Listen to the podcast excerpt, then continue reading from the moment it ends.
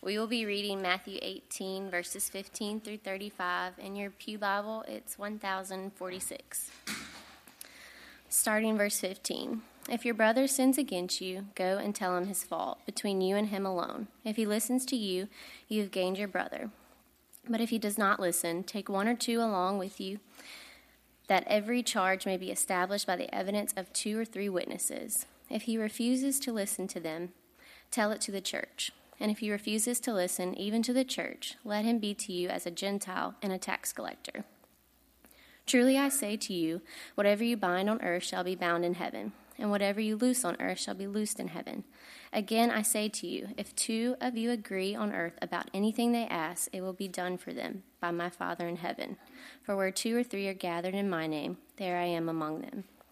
Then Peter came to him and said to him, Lord, how often will my brother sin against me and I forgive him? As many as seven times? And Jesus said to him, I do not say to you seven times, but seventy seven times. Therefore, the kingdom of heaven may be compared to a king who wished to settle accounts with his servants. When he began to settle, one was brought to him who owed him 10,000 talents. And since he could not pay, his master ordered him to be sold, and with his wife and children and all they had, and payment to be made. So the servant fell on his knees, imploring him, Have patience with me, and I will pay you everything. And out of pity for him, the master of that servant released him and forgave him the debt. But when the same servant went out, he found one of his fellow servants who owed him a hundred denarii. And he seized, and seizing him, he began to choke him, saying, "Pay what you owe." So his fellow servant fell down and pleaded with him, "Have patience with me, and I will pay you." He refused and went and put him in prison until he should pay the debt. When his fellow servants saw what, he had taken what had taken place, they were greatly distressed, and they went and reported to their master all that had taken place. Then his master summoned him and said to him, You wicked servant, I forgave you all the debt because you pleaded with me. And should you not have mercy on your fellow servant as I had mercy on you? And in anger his master delivered him to the jailers until he should pay all his debt. So also my heavenly Father will do to every one of you if you do not forgive your brother from your heart.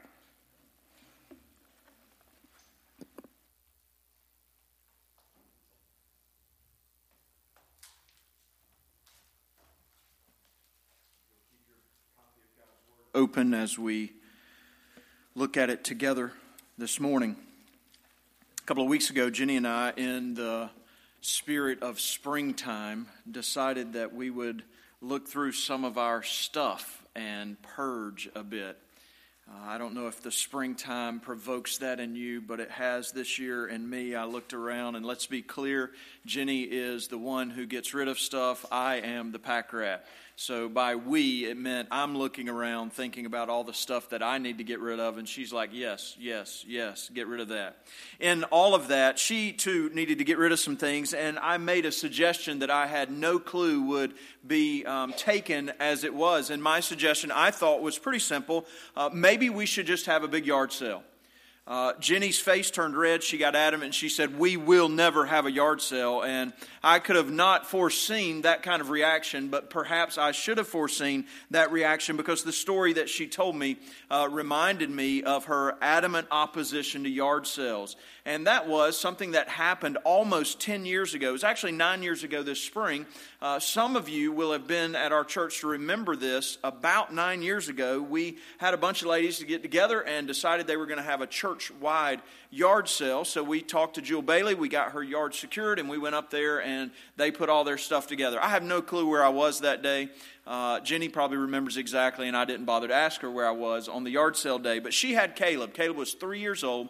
And in the midst of selling all the things that they were selling and uh, watching the people come in and look at the stuff and making prices and selling all of that, she realized at some point during the morning that Caleb was not around. So she looked around and couldn't find him. She got a little frantic and began to wander around and look. And uh, JJ and Rhonda, JJ, one of my best friends in the whole world, were here at that time.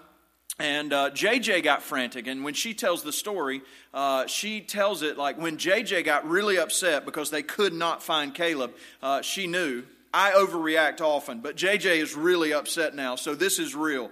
My son is gone. Now, I don't know exactly how long he was gone for. She reports it as 15 minutes. You know how things get exaggerated in the years to come? I don't know if he was gone for 15 minutes, but they were frantically looking for a three year old that apparently had gotten bored at the yard sale and climbed up into the shrubs in the back of Jill Bailey's yard and thought it was funny that everybody was calling him and they couldn't find him. And so Jenny was seeking Caleb because he was lost. And she, to this day, says, I will not do a yard sale unless you are watching all of our kids and I can concentrate on that uh, because of the fright that she remembers because one of her children was lost. We're in the midst of a study of the Gospel of Matthew, and we've come to a section of the study that uh, Jesus has taught us a parable, and it shows us how we ought to be concerned about brothers and sisters, family members together in the body of Christ that have gone astray. And when Jenny found Caleb that particular day, talked to her about it again yesterday, there was uh, just this fright that was completely relieved when he was restored to her. So there was relief, there was embracing, and of course there was correction, but not out of anger. There was a correction out of, I don't ever want to lose you because of the love of a mom for a child. And I think that same love is what you and I must have for brothers and sisters in Christ when they go astray. As a matter of fact, from that day till this, just so you know, in the Wade house, there is a rule. You must respond to mommy and daddy's summons no matter what. Uh, Jenny really enforces that rule, which makes hide and seek really bad when she's playing it, right? Uh, she can cheat on it and just ask, Where are you? and they have to respond. Uh, but there was correction that happened. And in the body of Christ, there should be a love that we have for one another, church that when a brother or sister goes astray, we would go after them. Today, we're going to look at our pursuit of brothers and sisters who have gone astray, our motive in it, our plan, and our forgiveness when we restore them. If you're just joining us, or perhaps this is your first time at Poplar Spring in a while, we're in the middle of a study of the Gospel of Matthew. And in this section of Matthew, we've been focusing on Jesus' teaching and mentoring of his disciples. In the midst of this teaching, Jesus has told his disciples about a reality that is coming in the Gospel. We're going to see this in just the next couple of chapters, where Jesus is headed to Jerusalem, where he will suffer many things and be killed and on the third day be raised again. Except the disciples, really, when they're listening to this, I don't think they yet get to the be raised again on the third day because they are greatly distressed, as we saw in the end of chapter 17 a couple of weeks ago. And so, in the midst of that, Matthew records for us in chapter 18 a discourse, a teaching section of Jesus with his disciples. This section has two questions by the disciples to Jesus, and I think it's set up by their concern about we're going to be living together. We're going to be in this kingdom you are talking about. We are going to be in this movement that you've started, Jesus, and you're telling us that you're going to be killed. You're going to be taken away from us. And so I believe that that is probably what prompts the first of the two questions in this text. The second one will come today, but the first one, back in chapter 18, verse 1, the disciples say, Who's the greatest in the kingdom of heaven? In other words, who's in charge when you're gone? And so that prompts Jesus to begin to talk to them about life together in the kingdom. And so last week we started what I told you to be a two part sermon where we talked about chapter 18, this teaching section of the gospel, where Jesus is providing seven truths about life together as disciples in the kingdom that we must understand. Now, let me make two notes about that. First, I want you to understand, especially if you're a visitor with us today, Matthew chapter 18 is speaking specifically to believers, and specifically to those of us believers who are living life together. So, church, this is really, really interesting, but it's really, really important stuff for us to understand because it's teaching us how we are to live together as believers in Christ. So, how do we respond to each other? How do we view ourselves? How do we view each other? How do we view sin in our own lives? How about in the lives of others? And so, we talked about these seven truths. We covered five of them last week. Let me just remind you of them very briefly. Number one, we must understand the nature and entrance into the kingdom of God. In verses 3 and 4, Jesus says, You must come like a child, and brings a child and puts them in, him in front of them. Secondly, we must understand how to view others in the kingdom. How do we see others? So, not only are we a child that must come to the kingdom, he calls every one of us little ones, and we must have compassion and love for little ones, which leads to number three. We must understand the danger of causing our brothers and sisters to sin. We must seriously think about how we're living and what we do to others and how we live in front of and with others, and there's a danger in causing them to sin. Number four, we must understand the danger of causing ourselves to sin. So we're concerned that we don't cause others, but we're also concerned of our own sin. And then, number five, in verses 10 through 14, there was this parable. And I want to start there this morning because I think it sets up our last one. But the fifth one was we must understand the value that God places on each disciple, the value that God places on each disciple. Jesus' parable in verses 12 and 13 teaches us about the value that God places on those who are in his kingdom. And his call for us to pursue lost and straying brothers and sisters is kind of the background for our text today. That's why I told you last week it's really one sermon of Christ. We're putting it into two, but it's really just one message that Jesus is showing us this parable, which sets the background for the two truths that we will see today about what we must understand about life together. So, verse 12, look at it with me. Jesus says, What do you think? Consider this. If a man has a hundred sheep and one of them has gone astray, does he not leave the 99 on the mountains and go in search of the one that went astray? And so, if he finds the one, the one that he went in search of, the Bible says he rejoices in that. He rejoices more over that one that was found than over the 99 that never went astray. So, the illustration is simply this there's a shepherd who has 100 sheep, one of them goes astray. He leaves the 99, goes after the one because of the value of the one, and he will go after everyone. Why? Look at verse 14. This really sets it up for us. So, Matthew says, Jesus, quoting Jesus here, so it is not the will of my Father who is in heaven that one of these little ones should perish. Now, I want to make a comment here. First, was this is about believers.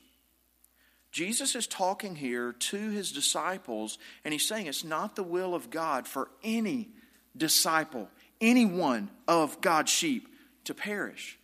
So, again, there's a warning even in this. And I think the warning needs to be heeded by us that we need to be concerned about one another. And so that concern is then over the one that goes astray. We ended last week with me asking you, who is going astray? How are we going after them like our God comes after us? We ought to be thankful that God has pursued us and that He does pursue us in our sin, but we also ought to love one another enough to pursue each other. So that leads into our text today. If it's not God's will for any one of these little ones, that's any disciple, to perish, then how do we respond when one goes astray? And Jesus moves right into that. So the last two truths that we must understand about life together found here in the rest of this chapter. First one we'll deal with today is this we must understand how to go in search of or confront, if you will, a fellow disciple who sins.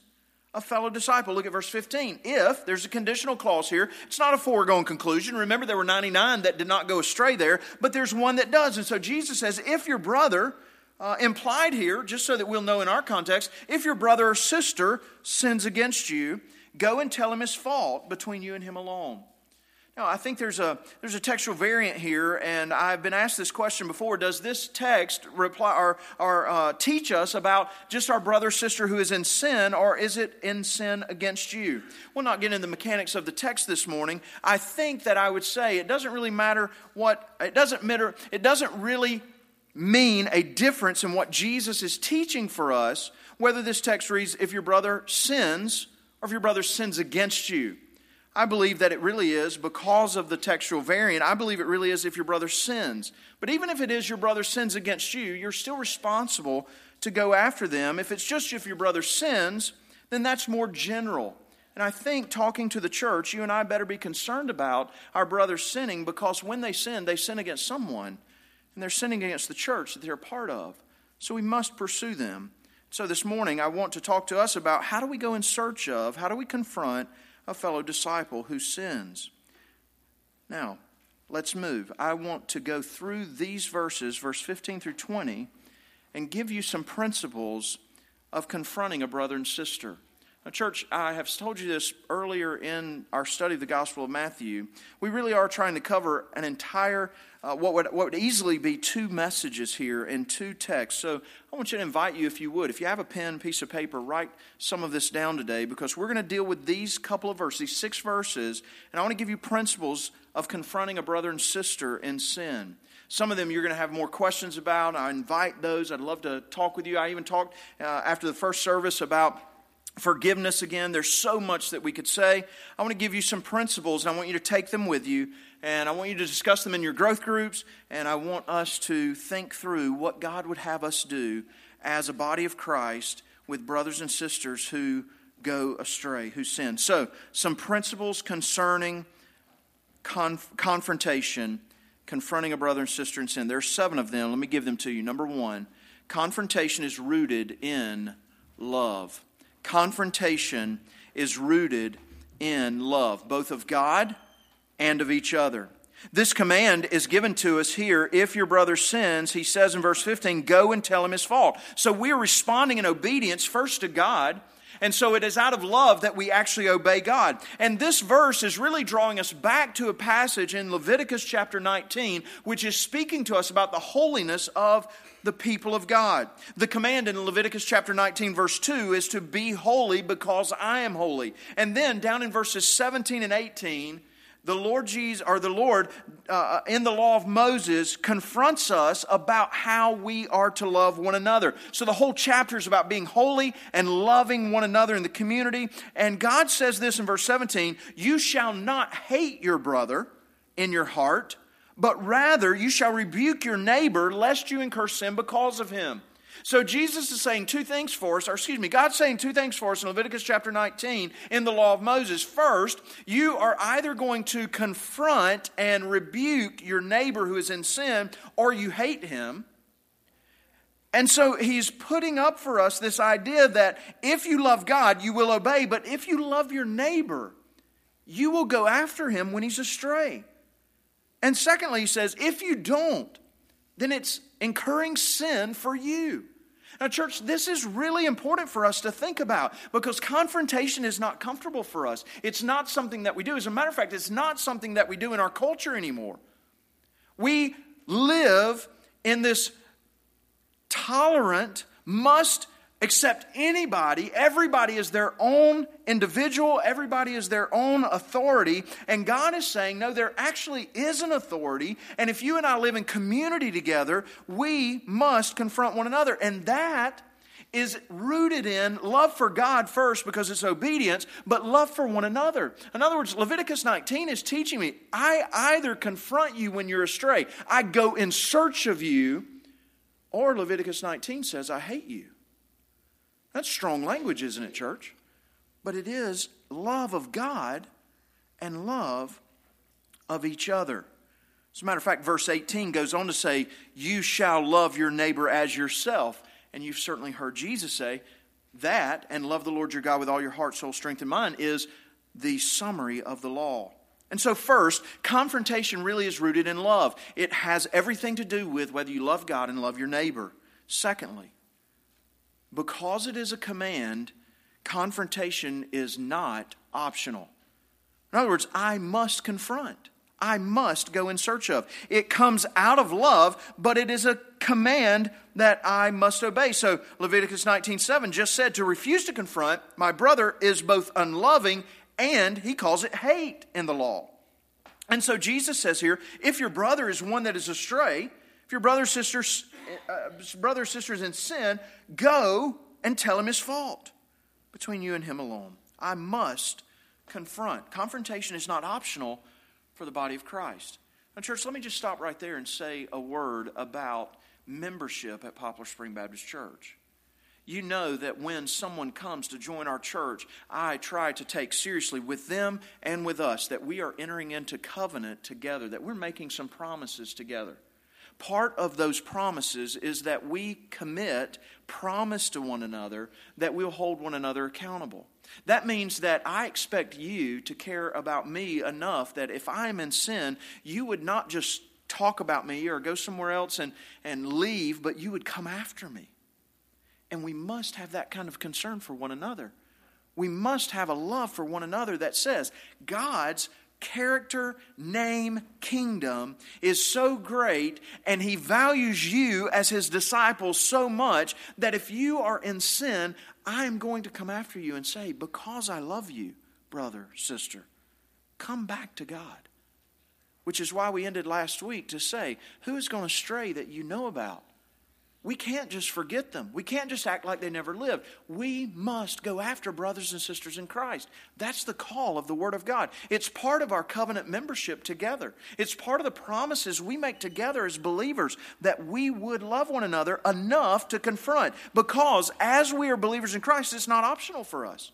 So, number three, if then my motive is love, then my goal must be restoration.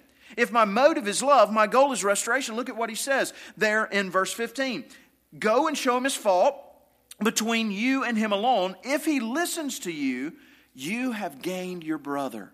So I don't go and confront a brother or sister in, in sin who is astray to show how knowledgeable I am, to show how uh, uh, holy I am, to come out of self righteousness, my motive must be love of my brother. And my goal then is to gain you, to win you back to the Lord, so that you would come and live for our great God. Because I believe our King is so wonderful and so great and so gracious and so awesome and so mighty and so terribly holy, I must come after you.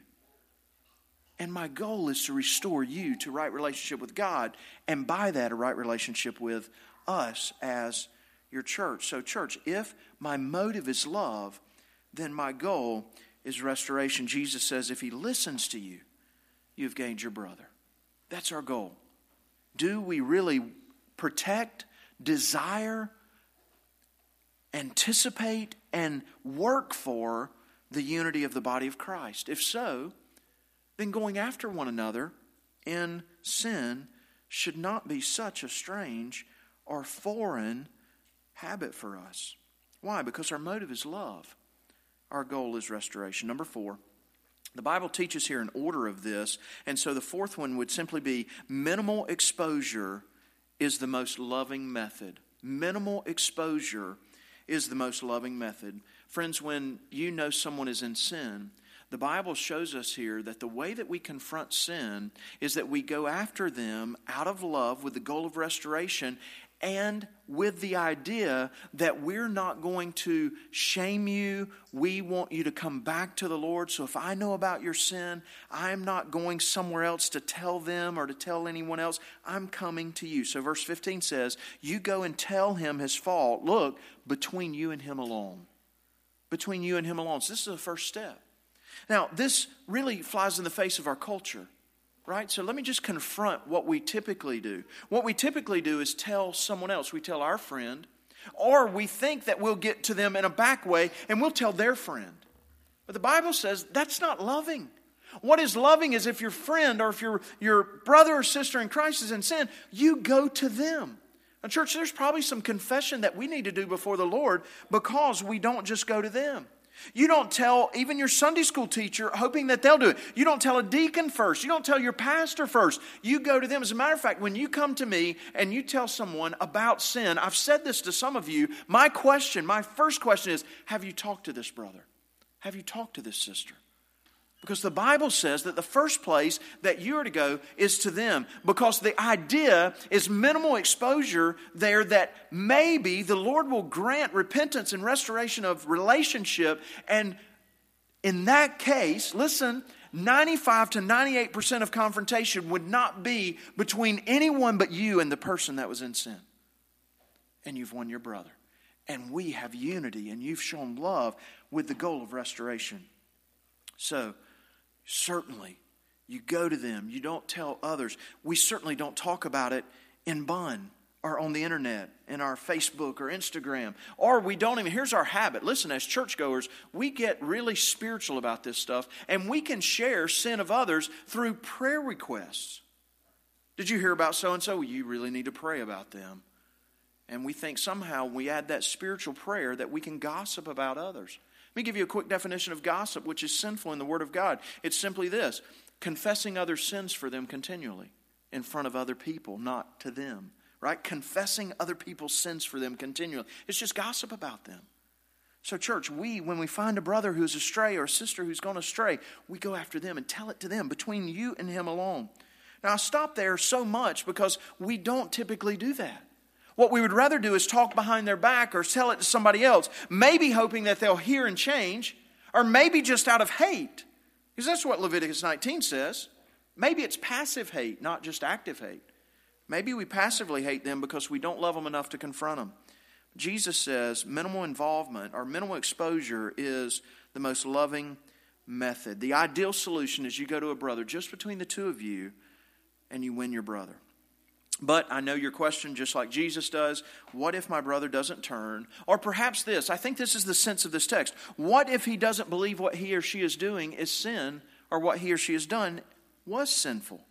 So, Number five, principle number five, you involve more brothers and sisters as necessary. Involve more brothers and sisters as necessary to win your brother. Again, the motive is love, the goal is restoration. So if it's necessary, then you involve others in verses 16 and 17. Look at what Jesus says. But if he does not listen, if he does not listen, take one or two others along with you and then he quotes Deuteronomy chapter 19 that every charge may be established by the evidence of two or three witnesses. So you go and you take one or two. These may be other leaders or they may be just other believers. The Bible doesn't say that these have to be leaders, but they could be. And so you take one or two with you so that this brother or sister who is in sin might have told you, I don't believe what I'm doing is sin, and you bring one or two others, and they then confirm, No, brother, this is sin what you're doing or what you've done, it is sin, and you need to confess and repent and turn from that. So that now there are three witnesses that say, No, indeed, what you're doing is sin. And now you would say, Yeah. Listen, here's the other side of that. If you go to one or two brothers and sisters and you say, Hey, here's what's going on, I need you to help me confront this brother or sister who is astray, uh, and they look at you and say, You know what, that's not sin. You need to overlook that. Then I think the one who is confronting, we might need to back off of our confrontation and say, well, maybe I don't need to confront that. Maybe it's to my glory, Proverbs, to overlook a matter. And so I need to just overlook this. And so we take one or two with us. And then what happens even then? He says, Tell it to the church. Verse 17 If he refuses to listen to them, tell it to the church, so that the church then could either confirm or deny. Here, the assumption is the church would confirm this is indeed sin. I want to say a couple of things about that. Uh, the principle here is involving as only as many as necessary in order for the brother to know this is sin and winning your brother. Now, when he says tell it to the church, let me just say to you, I'm not an advocate, nor would I typically bear with someone who randomly stood up on a Sunday morning and said, Hey, I need to share the sin of a brother. I've confronted him, and I just want to I want to tell this sin to the church um, I think there's room here for intermediate steps because we as a church, when Matthew is writing, he uses the word church here, but I don't know that the church was uh, had the officers developed as what we see in the book of Acts. I'm not sure what all of that would have been, but Matthew's writing to a church. He says, "Tell it to the church." But I think that in our church, just to bring this to Poplar Spring, what we would expect is that someone would come to the leaders of the church who would then make a, a, a wise decision, hopefully, about how much and when and how would we even tell the church when we go after this straying brother? So, the church indeed may need to be informed that way, but I think that would come through our leaders. But I think there could be an intermediate step here of including elders, uh, which is preferred here when possible. And so let me just say to you, as far as really application for Poplar Spring this morning, we have a shepherd's council who really shepherds your souls and they come after you and love you and pray for you and say, How can we come beside you? And I think when we came to this step, if you were to take one or two, maybe you come to them and, and let them pray about it, let them talk to this person and come and then make a decision because it's not. even, I don't think, necessary for us to show every part of the sin. When someone is in sin, it's really serious for us, and we want to go after them. And so, when the church is involved or informed, I think we would have a habit of saying only what is necessary will be shared so that we all know how to respond, how to pray, and how to pursue, which is what Jesus then talks about at the end of verse 17. Here's how you respond. If you've won your brother, then you rejoice because we would all rejoice about the one who is found. But if your brother does not, then of course we would continue to take this further. And so let me come to the sixth principle of confrontation. Number six, the church is the authority of Christ on earth. The church is the authority of Christ on earth. Look at verse 17. He says, If he refuses, to listen even to the church, let him be to you as a Gentile and a tax collector. Truly I say to you, in other words, this is important. Whatever you bind on earth shall be bound in heaven, and whatever you loose on earth shall be loosed in heaven. Now, let me say a few words about these verses because what Jesus is doing here is giving, I believe, the church an authority. It's the reason when we join the church, we talk about submitting to one another. Do you understand the authority belongs with the church? That's not the way our culture holds it. Our culture is a time where the individual holds the authority, but Jesus in his word has said there's a great authority that the church holds here, even with determining this is sin or this is not sin. And so when we bring it to the church, the church decides, no, this is indeed sin.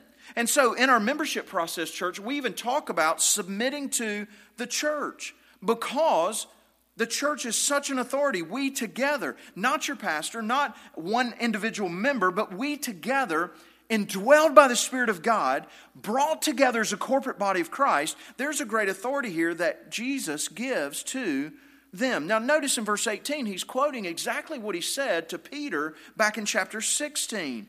And he says it here in uh, chapter 18 to the disciples as a whole as they have told it to the church. And he says, Whatever you, that's plural, whatever you bind on earth shall be bound in heaven, and whatever you loose on earth shall be loosed in heaven. I think what Jesus is talking about is the idea of what the church holds about the sinfulness and the straying brother. And so we must not, number one, take this out of context.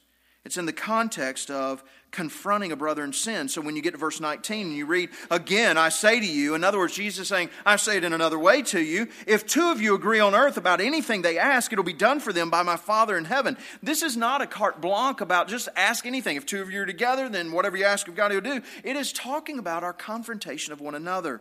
So he's saying, I think, putting back up to the two or three, that when two of you are agreeing on this, by the Spirit of God, the church holds a great authority. So the church is the authority of Christ on earth. We submit ourselves to the church. That's why we have something called membership. It's why we have something called a covenant as a church, so that you and I hold one another accountable, and there is this framework in which we do so. So, the authority of the church in this confrontation. Then finally, removal of fellowship. Number seven, removal of fellowship is the rule for unrepentance. Removal of fellowship is the rule for unrepentance. Go back to verse 17. If he refuses to listen even to the church, let him be to you as a Gentile and a tax collector. Now, Caleb was reading this with me just a moment ago, and he leaned over as Jessica was reading. He said, Isn't it really strange that Matthew uses tax collector there, and he was one? Matthew knows how people viewed tax collectors and Gentiles, right? And so here, Matthew is saying to us if a brother is now saying to you, I will not repent, then the result of that is that you and I are saying, Brother, we have told you something is sin. And you are saying, No, I'm going to live this way, even if it means I'm not living for Christ. I understand the church says this is sin, but I'm going to continue my way. And so, what Matthew is saying here is, we then, you, by the way, right there is singular. So it's individually, it's you. This is every one of us, every one of you must have a certain relationship with them, and it is you have not renounced self, and so you're renouncing Christ. Remember what we said about being a follower of Christ. You either renounce yourself or you renounce Christ. What this brother is saying is, I will not renounce myself. I'm going to keep doing this. So we're saying, You have renounced Christ. And this idiomatic way of saying Gentile and tax collector is just a way that the word says this is a person who is not in the kingdom of God. They are clueless, they're alien to the kingdom of God. And so, we must say, are we going to renounce ourselves? Are we going to renounce, renounce Christ? And again, I'll tell you, the authority here is the church interpreting the Word of God, bringing you and I to the Father. So if someone will not renounce self, the Bible says, let him be to you as a Gentile and a tax collector. Now, all of this talk about confrontation leads Peter to ask the second question in the chapter. So go to verse 21 with me. And Peter asks what would be a natural question. He says, If I'm the object of this sin, if someone happens to sin against me, Lord, how many times should I forgive? So, the last principle I want you to know in this text that we've seen, these principles of understanding life together in the kingdom, the last one is found in verses 21 through 35, and it is this We must understand the requirement of forgiveness of other disciples. We must understand the requirement of forgiveness of other disciples. So, Peter, who often speaks up, has been his habit here, not only speaks up and asks the question, but you've known those people that ask a question so that they can also answer their own question. Peter asks the question. He doesn't give Jesus an opportunity to answer, he just answers it for Jesus. So, look at what he says Lord, how often will, I, will my brother sin against me and I forgive him? As many as seven times? I'm not sure why Matthew has said seven times. I've been in the habit of saying it this way. There's rabbinic teaching that is evidence that they would say you forgive your brother up to three times for a sin. And so here's what I'm just thinking. I'm, I don't know. The Bible doesn't tell us, but I can just imagine Peter's head. Maybe he's saying, you know what, if the rabbis say three times, Jesus, in every time that he's talked about the teaching of the Old Testament or the teaching of the rabbis, he has made it so much greater. So I'll double it and add one, and surely that'll be enough. I don't know why he did it. Perhaps it is that seven is the number of perfection, and so he's going with seven. I don't know why seven, but clearly Peter thinks this is extravagant. So, Jesus, up to seven times? And Jesus responds to him in verse 22. Jesus says to him, I do not say to you seven times, but 70 times seven. My response is if you hear that and you're doing the math in your head, you've missed his point. So it doesn't matter how generous you are. If you're keeping count, Jesus says, if you're keeping record, then you've missed the point of Jesus' teaching that we are to forgive. We are a forgiving people because we are a forgiven people. That's the point of the rest of this. We are a forgiving people because we are a forgiven people. And so Jesus then tells a story, and I'll just share with you this morning, church, as we walk through this. This has become one of my favorite parables in the New Testament because it shows me again and again, brings me before our Lord to remind me of the great debt that I have been forgiven, of the amazing generosity of the King who has forgiven me, and of the requirement of my forgiving others who sin against me. Because the reality is, a lot of us like to focus on the sin of others instead of the debt that we were forgiven. So, this is a great parable. You heard it read to you. Let me just walk through it with you and let you. I just want to pull a, a couple of things out of it that we would see. First, I want you to see the absolute authority of this king in verse 23. Therefore, the kingdom of heaven may be compared to a king who wished to settle accounts with his servants. This king, who Jesus is saying, let's compare the kingdom of heaven to something. There's a king. Now, who is that?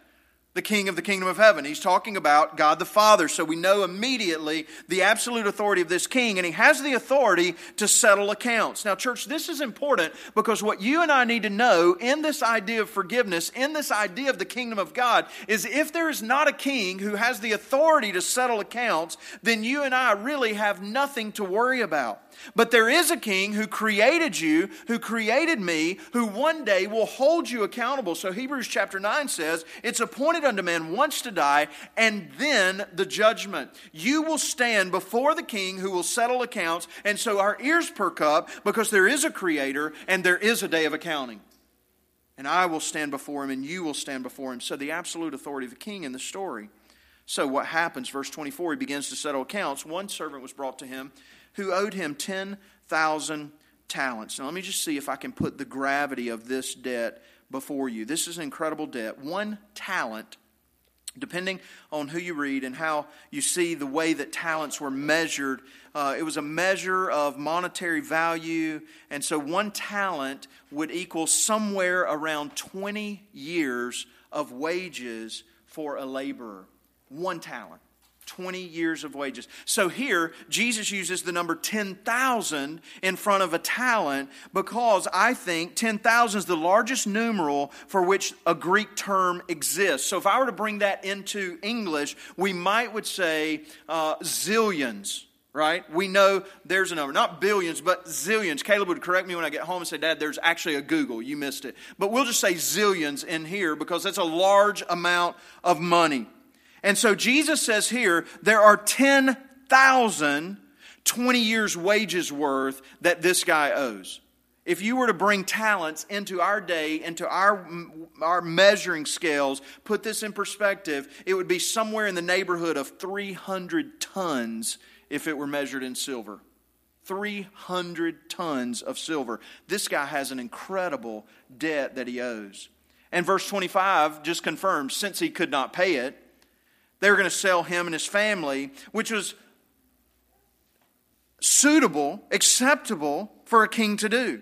Now, if you read in the, uh, in the history and the time of Jesus, you might would sell a slave, and if you were to get a high price for a servant that you would sell as a slave, you might would get one talent. This man owes 10,000 talents, and so the king says, well, I'll just sell you and get some. I'll recoup some of it. And so Look at verse 26 with me. The servant fell on his knees, imploring him, Have patience with me, and I will pay you everything. Do you see this ridiculous nature of the promise? There's no way this man could ever pay everything. But I want you to see the amazing generosity because the king didn't just give him more time. He didn't say, Okay, well, I will give you time to pay it. Look at the generosity of the king out of pity for him. Verse 27. We've seen that word before. Jesus, it's been used of Jesus multiple times in Matthew's gospel out of compassion. Haven't we just focused on that in Matthew's gospel? Jesus is a God of compassion, and out of compassion, the master of the servant released him and forgave the debt. You're done. I release you, and I cancel the debt. Now, I don't know if you've ever owed a ridiculous amount of money like that. Perhaps you do right now. I doubt any of us owe that much, or we would probably be uh, in prison somewhere already. But owing zillions, and the master says, debt canceled. Can you imagine the freedom and the relief walking away free with no debt? And this man does so because of the amazing generosity of the king, who looked at him with compassion and said, I'll cancel the debt. Now, two things the freedom that I want you to think about, but also think about the king. What kind of king must he be to just look at a servant and say, zillions erased? What kind of king would do that? But this king does. And so he walks away free,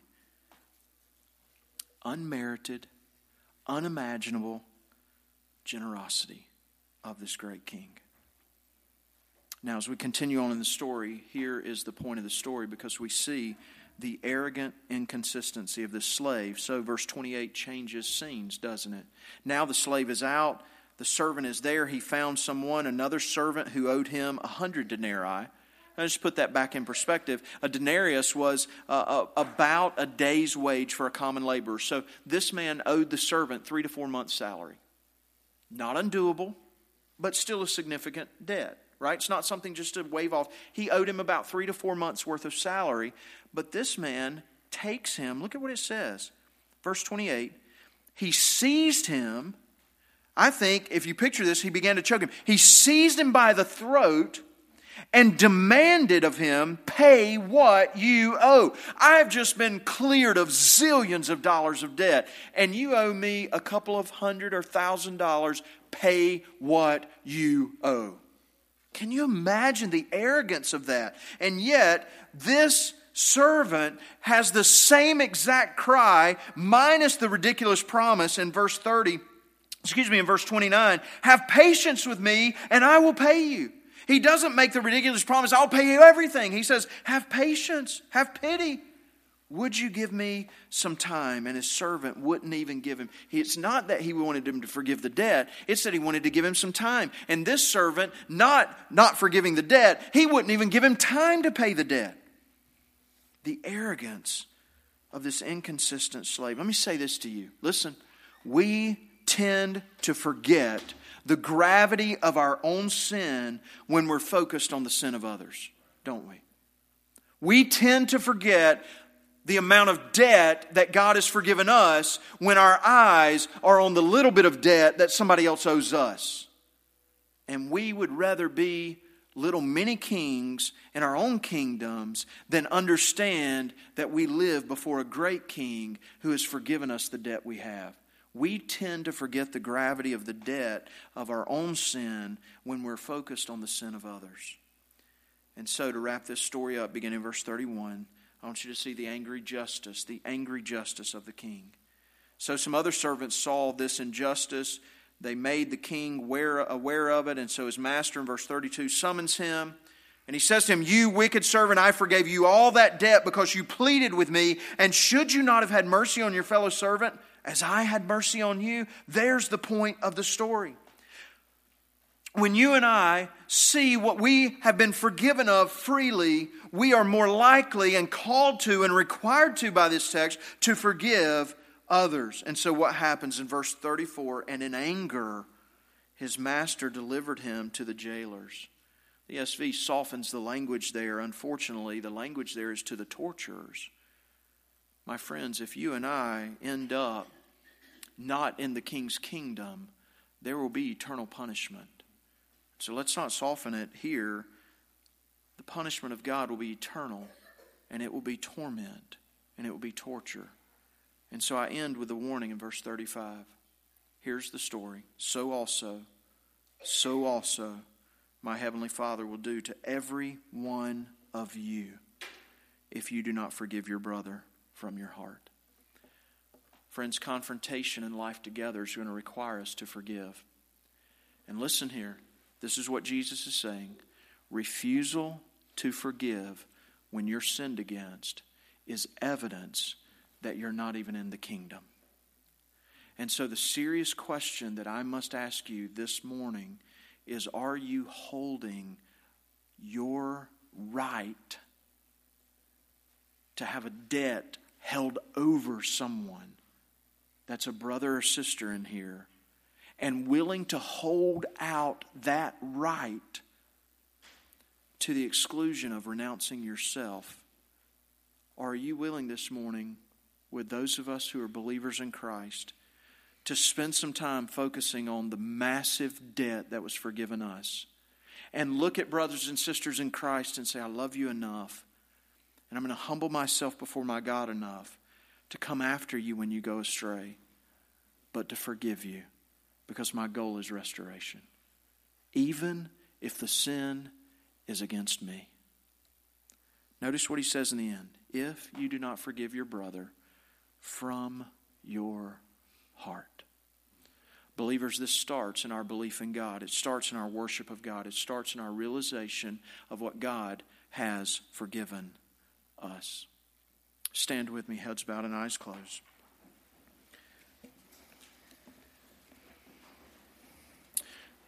Friends, this text is heavy because it calls us to step out of our comfort and really live life together.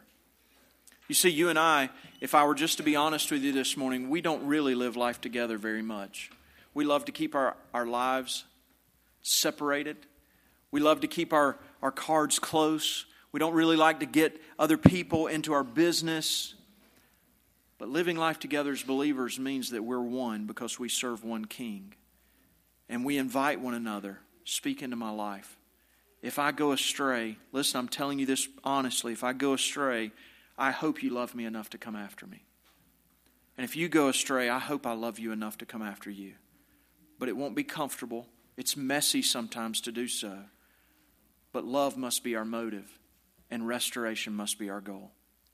And we must go into this kind of living life together with the idea that I've been forgiven much, so I'll freely forgive. Knowing that next time, it may be you needing to come after me. And so we live life together in the kingdom for the glory of the King.